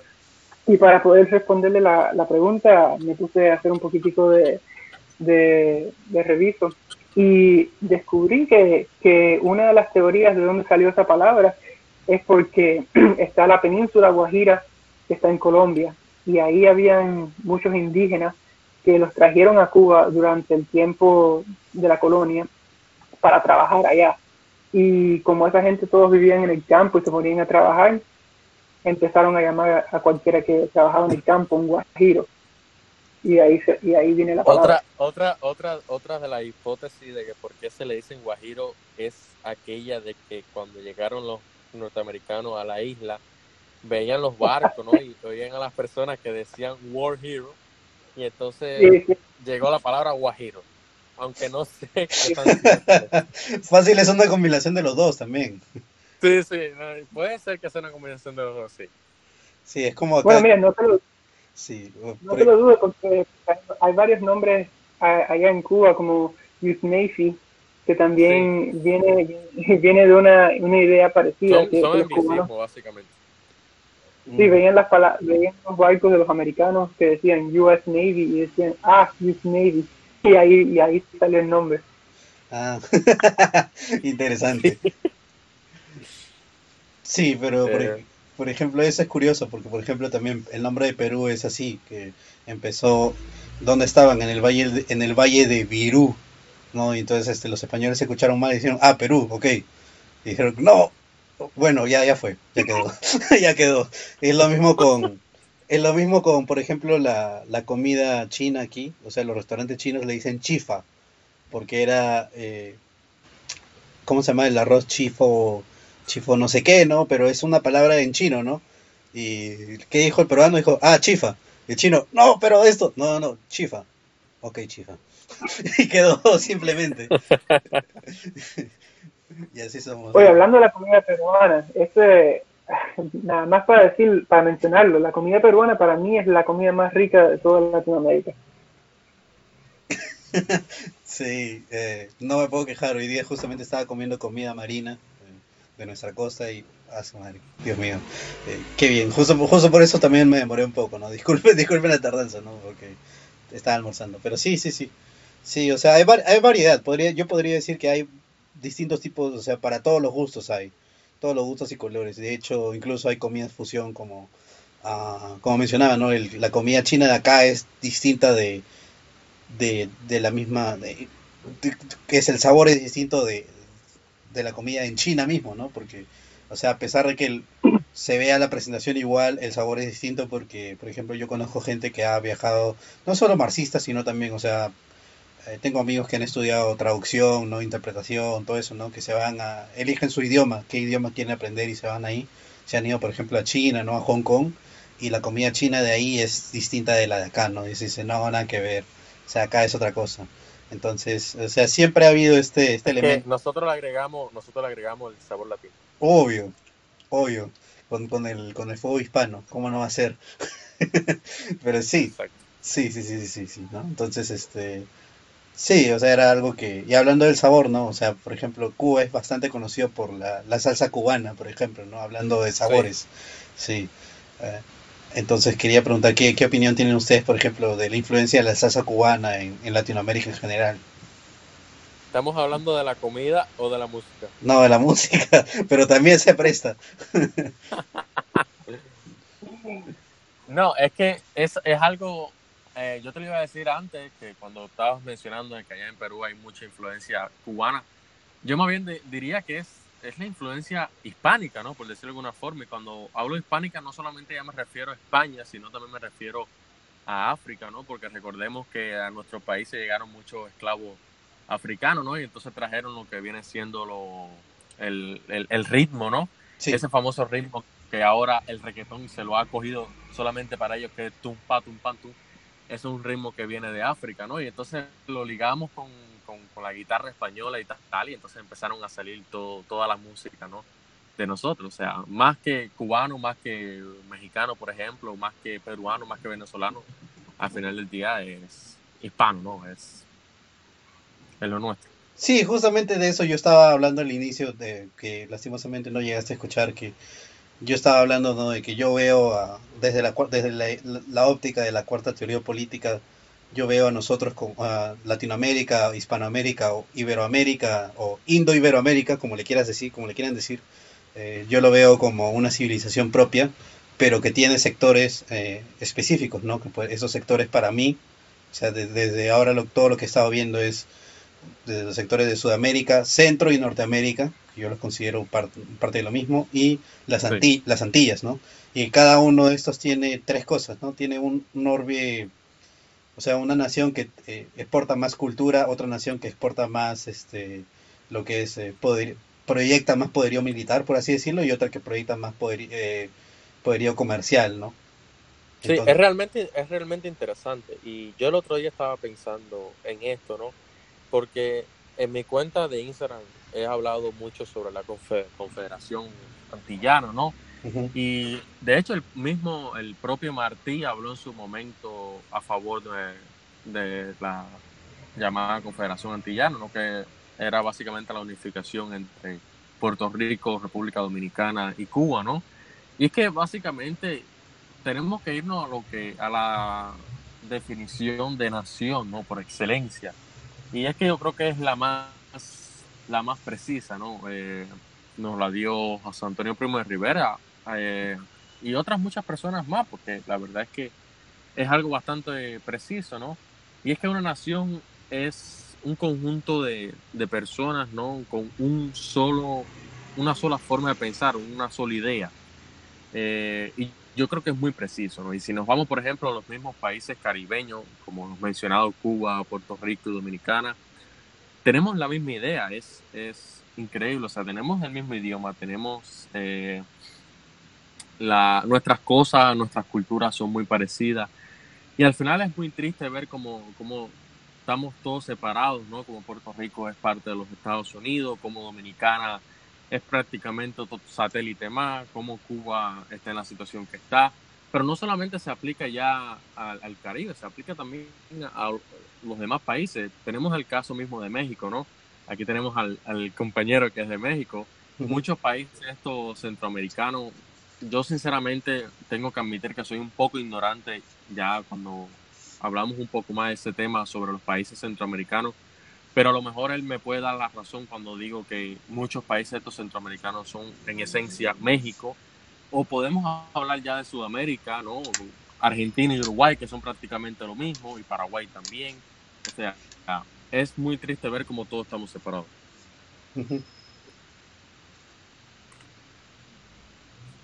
Franz, Sí, ¿quieres, es eso. Fran- Es eso básicamente. Franz, ¿quieres contestar a justamente a esta aseveración, esta observación? Sí, estoy, mira, estoy totalmente de acuerdo con esta cuestión, sobre todo enfocado a lo que fue la República Bolivariana, aliar a Venezuela con Colombia, reconciliar Uruguay y Paraguay con Argentina, pero en el caso muy específico y muy puntual de Centroamérica, creo que ya no es conveniente. ¿Por qué? Porque, porque México se le ha llamado la nación de las tres culturas, ¿no? El indígena, el mestizo y el criollo. Y el sur de México enteramente el sur de México se ve habitado y se ve muy influido cultural y, étnic- y étnicamente por la cultura nativa. Entonces, realmente yo veo más en común un país del sur, un país, un estado del sur de México como lo es Oaxaca, como lo es Yucatán, con Centroamérica que con la enteridad de, de México. Y de hecho muchos intentos de independencia de, por parte de movimientos, insisto, independentistas íntegros de la nación, han buscado esta división entre el norte y el sur del país. Entonces yo creo que Centroamérica, por más que estuviese marcado, por más que perteneciese en algún momento a México, ya ha desarrollado una, un- una psique, un entorno, un contexto muy diferente de la diferencia del país, porque la verdad es que aquí los nativos son minorías, el sur de México es muy pequeño. Entonces yo inclusive vería más lógico darles el sur a ellos que anexarles. Sí, eh, lo cierto es que sí, también. Eh, es algo muy parecido a lo que pasó en su momento, ¿no? Con el famoso imperio español. Es que podemos poner el mismo ejemplo de Cuba, vaya. Eh, ya llegó un momento quizás con Cuba, ¿no? Era parte de España y España se estaba tambaleando y entonces eh, llega un momento que ya no, no da más, ¿no? Pero, sino, o sea, ya hablamos, bueno, hablé yo de lo que es la, la idea de nación y tal, pero también hay que considerar algo y es muy importante y es la geopolítica. Eh, aunque muchas personas puedan decir que no, que no es tan importante, o sea, el tamaño de una persona, el tamaño de un país es muy, muy, muy importante, ¿no? Si miramos ahora mismo todos los países que son potencias mundiales, no solamente económicamente, que al final económicamente es lo de menos. Si hablamos de las potencias ahora por excelencia, son China, Rusia y Estados Unidos. Estamos de acuerdo, ¿no? Sí, claro. Entonces, vemos el tamaño que tienen China, Rusia y Estados Unidos, son países enormes. Sí. Sí, no, o sea, es exactamente eso. Tenemos que empezar a unificarnos porque, aunque, aunque pueda, pueda parecer un poco cliché, quizá, aunque pueda parecer una mentira, mientras más grandes seamos, mientras más territorio tengamos para nosotros, ¿no? Y para los alemanes lo llamaban el, el Lebensraum. Sí. Sí, exacto. Eh, pero es, es un concepto que yo personalmente lo entiendo muy bien porque yo sé que es importante tener una tierra que sea para nosotros. No, estoy, no, estoy- no quiero que, me, que, que se me malentienda, no estoy hablando de un estado ni nada parecido, sino me estoy refiriendo a que... El espacio vital. ¿Eh? El espacio vital. Exactamente, o sea, mientras más territorio tengamos para nosotros es mucho mejor, ¿no? O sea, y si conseguimos unificar varios, varios estados, ¿no? Como por ejemplo la Dominicana, volvemos a confe- confe- Confederación, perdón, antillana, ¿no? Si logramos unificar República Dominicana, Puerto Rico y Cuba, tenemos ya un territorio más grande y un estado pensado para trabajar en mejorar, ¿no? Las condiciones de, de estos tres territorios. Sí, y justamente por eso digo que es importante este tema de, como yo lo estoy describiendo, ¿no? Como civilización, entonces nos conviene proteger los, Sí. los tres grupos, ¿no? Que serían América del Norte y del Centro, ¿no? Que estarían divididos, como menciona Franz, ¿no? Por, por México y también por eh, lo que sería el Centroamérica, que estaría influido más que nada como si fuera un... Es como si fuera un, un recalco de, de lo que eran los imperios, los imperios anteriores, ¿no? Del imperio mesoamericano, de los, los aztecas y los eh, mayas, ¿no? Los mayas están más al sur. Eh, y de, de acá del lado está Perú, ¿no? Con los incas, pero de ahí también está lo, lo que pasó con la colonia, ¿no? Que, por ejemplo, Argentina tuvo su oportunidad de volverse potencia, igual este Brasil también se convirtió en, en su momento se convirtió en potencia, ¿no? Y ahora también este, las Antillas serían su propio bloque, ¿no? Entonces, empezar a integrar toda esta tradición histórica que tenemos, ¿no? Poder, sacarle provecho, pero llevarla al futuro, ¿no? Entonces, en este sentido, es lo que yo, eh, al menos de, de nuestra parte, intentamos acá en Perú, ¿no? Que es con el arqueofuturismo, ¿no? Esto- estamos reutilizando esta idea imperial que ya existía, simplemente recalibrándola a- al presente. Sí, sí, exac- exactamente, exactamente. Sí, entonces, este, bueno, para continuar y hacer unas últimas precisiones, yo quería, eh, primero que nada, Franz, ¿tú tienes alguna pregunta con, o algún comentario de, de lo que ya hemos estado conversando? Eh, mi Marcos, ¿qué, qué opinan en cuanto a alcanzar esta propuesta?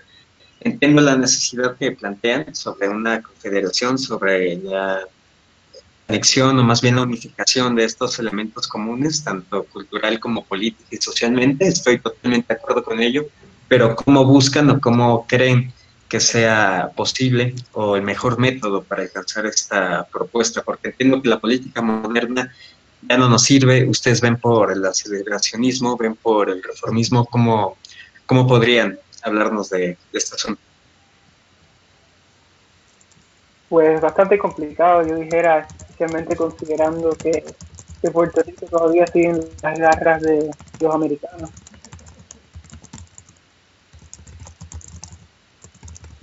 No, o sea, exactamente. igual, o yo sea, la única forma que sí, sí, habla. oh, hay un lado.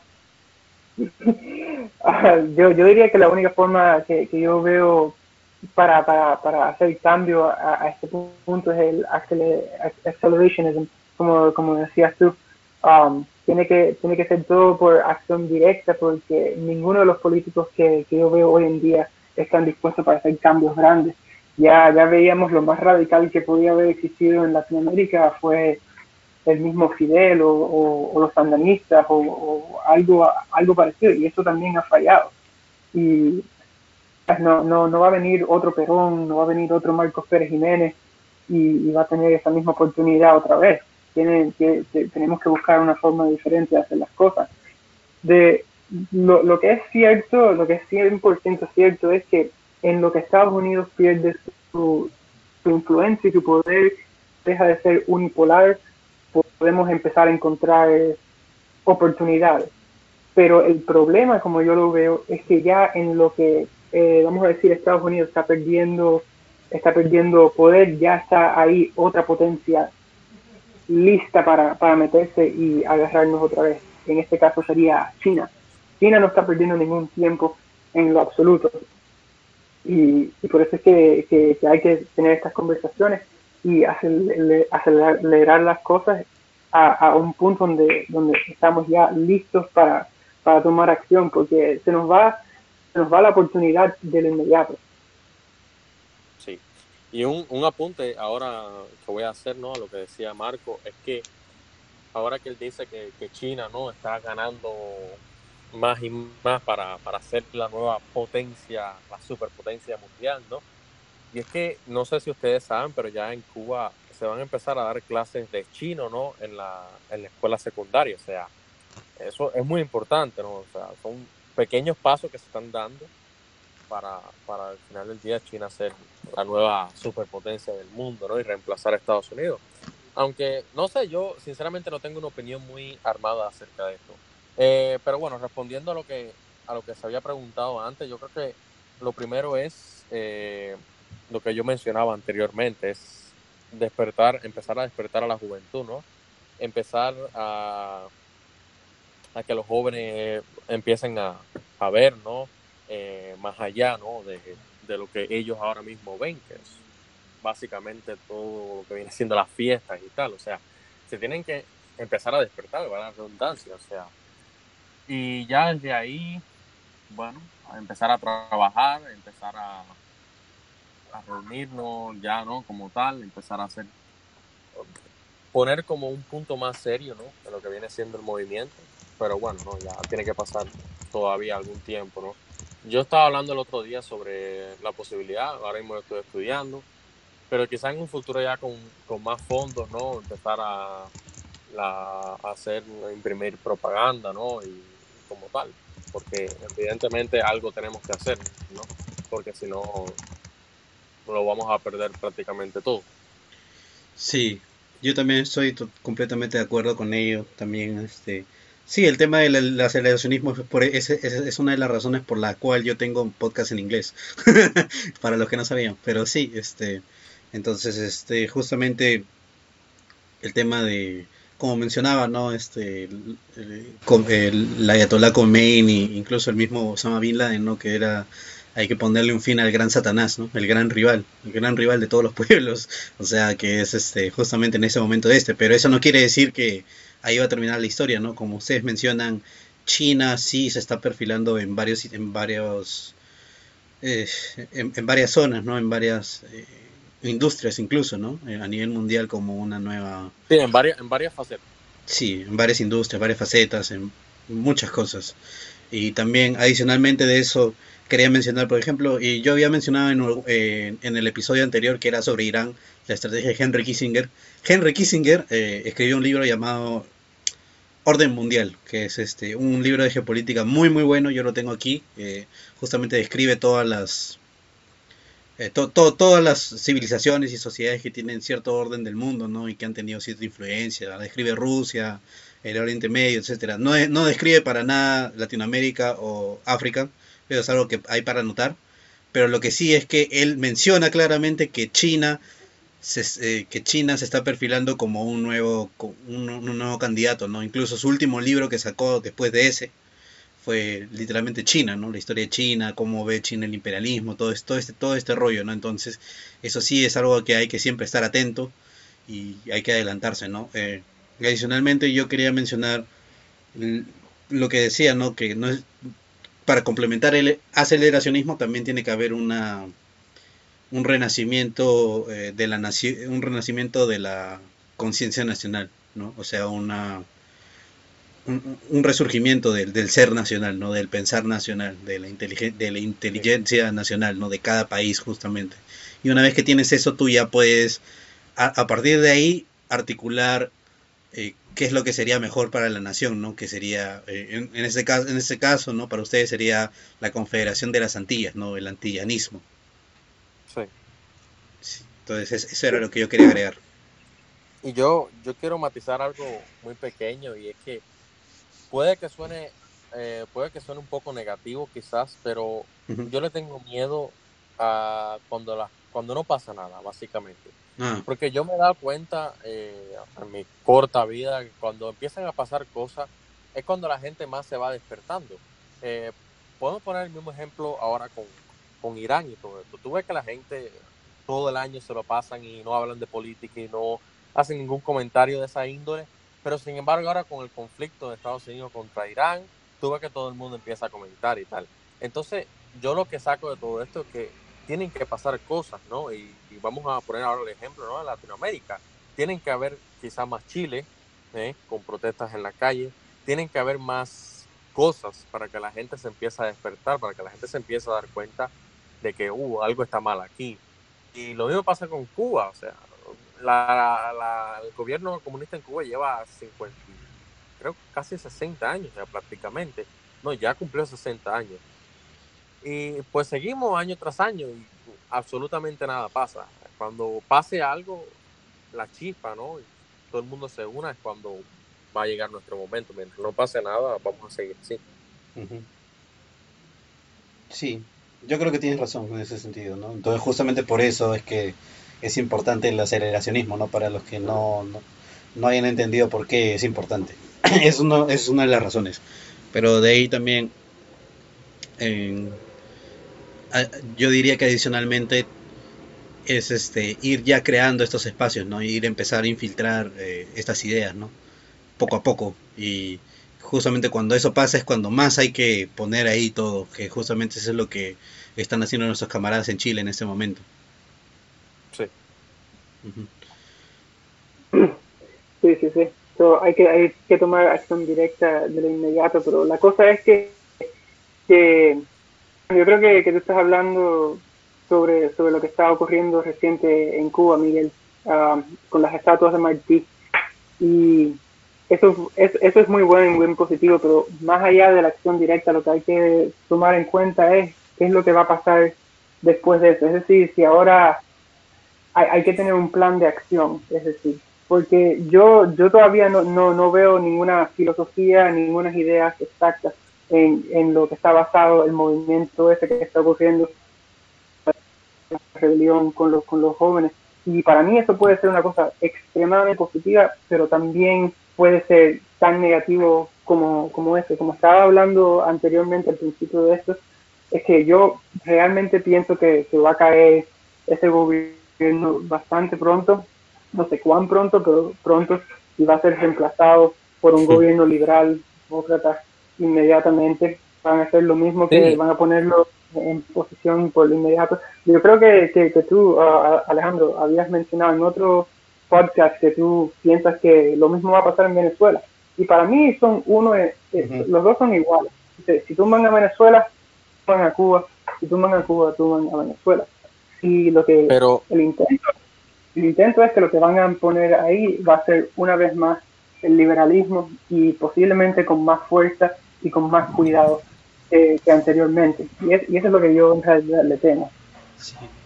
Yo difiero, perdón un momentito, difiero un, un poco en el sentido de que quizás no es tan necesario tener un plan, ¿no? O que ese grupo llamado clandestino tenga un plan yo creo que es importante porque, como bien yo decía antes, se empieza, la gente empieza a comentar, ¿no? Se empieza, la política se empieza a meter más en la vida de la gente, ¿no? y eso, eso es importante, que mucha gente le tenga rechazo tal a la política. Al final del día son cosas que, que tenemos que estar, ¿cómo se llama?, completamente informados, ¿no? Pero bueno, eh, como decía, no hace falta un plan muy preciso o muy, o muy trabajado, ¿no? O sea, lo que hace falta es que se empiecen a hacer cosas, ¿no?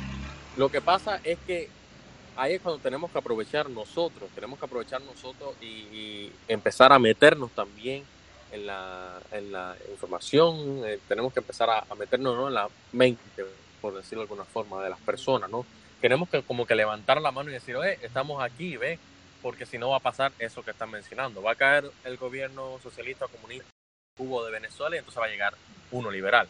Entonces, repito, tenemos que levantar la mano y decir, eh, no, no, no, espérate, estamos aquí nosotros, nosotros no somos ni comunistas, no somos tampoco capitalistas, espérate, espérate un momento. Eso es lo que hay que hacer. Sí, sí, yo también es, estoy completamente de acuerdo con esa postura que tienes. Es como mencionaba un amigo mío de Estados Unidos, ¿no? Mike, Mike decía que este, en cada... Hay que tener listo un grupo de gente para en cada lugar que aparezca esta, esta, estas invasiones, ¿no? De este tipo de personas, que le puede hacer frente en ese momento y decir, hey, no, no, no, tú acá no vas a pasar. Acá vamos a hacer esto y si no te gusta te puedes ir y si no, te, igual te, te mandamos, pero te mandamos bien a la mierda. Exactamente, o sea, eh, ahí es cuando tenemos que aprovechar nosotros. Cuando todo el mundo esté hablando de política y hoy miren lo que pasó con las estatuas de Martí y tal, o, el gobierno ya está al punto de caerse, ¿no? Tenemos que llegar nosotros y decir, espérate, espérate, aquí no va a llegar nadie, no va a llegar ningún perro capitalista, no va a llegar y perdonen la palabra, no va a llegar nadie de ese tipo. Vamos a estar nosotros, nosotros vamos, no somos ni comunistas ni capitalistas, pero vamos a hacer las cosas bien. Eh, ojalá sea tan fácil. Tú te has tratado de, meter en conversación con, cubanos aquí en Miami y hablar sobre semejante cosas. Antes, eh, tú nada más dices que no estás a favor de Estados Unidos y ya automáticamente eres un comunista y no quieren saber nada de ti. No, evidentemente fácil, fácil no va a ser, ¿ve? Pero, pero creo que tenemos que aprovechar el momento. Ya, más o menos, yo he visto que con mi, con mi cuenta de, Instagram, ¿no? Eh, se la he presentado, ¿no? Principalmente a algunos amigos cercanos y tal. Y lo cierto es que a veces choca un poco, pero tú ves más o menos como se van dando cuenta que todo le va haciendo un poco de sentido y dicen, ah, ah, ah, y tal. Y eso al final es lo que tenemos que hacer, ¿ves?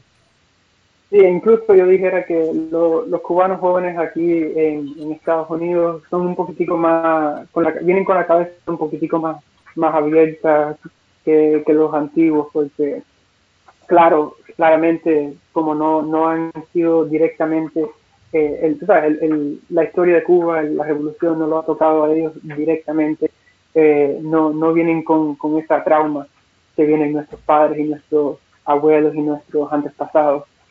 Um, que, y todo inmediatamente. Pero sí, me gusta tu, tu, tu, plan y tu forma de pensar de que, eh, que los clandestinos sean la chispa y que nosotros estemos ahí directamente listos para tomar ventaja de eso y amplificar ese fuego. Hay una frase aquí de Leon de Grow que me gusta mucho, que decía un poco, muy poco de fuego en un rincón del mundo y serán posibles todos los incendios de la más alta grandeza. Sí, Sí, sí, es básicamente eso. Sí, León de Grel es, demasiado interesante, metapoético, ¿no? Es bien metapoético este hombre, sí, y sí, desde ahí yo también eh, saco bastante influencia, bastante, bastantes cosas, pero sí, en general yo también estoy de acuerdo con eso. Bueno, Franz, ¿tú tienes algún comentario final para poder terminar nuestra transmisión? Eh, simplemente, muchachos, ya, ya saben dónde contactarnos. Escuchen nuestro podcast en Spotify, tanto el nuestro, búsquenos como Cholocast, de Tras Podcast, también la Clara Podcast, y pronto estarán los CEFOS en transmisión. El próximo programa vamos a tener a un invitado especial, a petición de ustedes, al famosísimo Trapo del Fachecast, para estar hablando del feminismo dentro de los regímenes fascistas. Y pues nada más, y cuídense mucho, muchachos. Gracias por venir a nuestros invitados. Bueno, muchas gracias por la invitación. Sí, muchas gracias a ustedes. ahora ya hemos desmitificado varias cosas, ¿no? Pero bueno, como menciona eh, Francisco, el próximo domingo vamos a tener justamente el trapito y vamos a ver si podemos conseguir alguna otra invitada adicional para poder conversar, ¿no? Eh, ese tipo de fascismo femenino, nacionalismo femenino, revolucionarias femeninas, ¿no? Y, así, o sea, esa, es la idea de, de nuestro próximo show, para irles a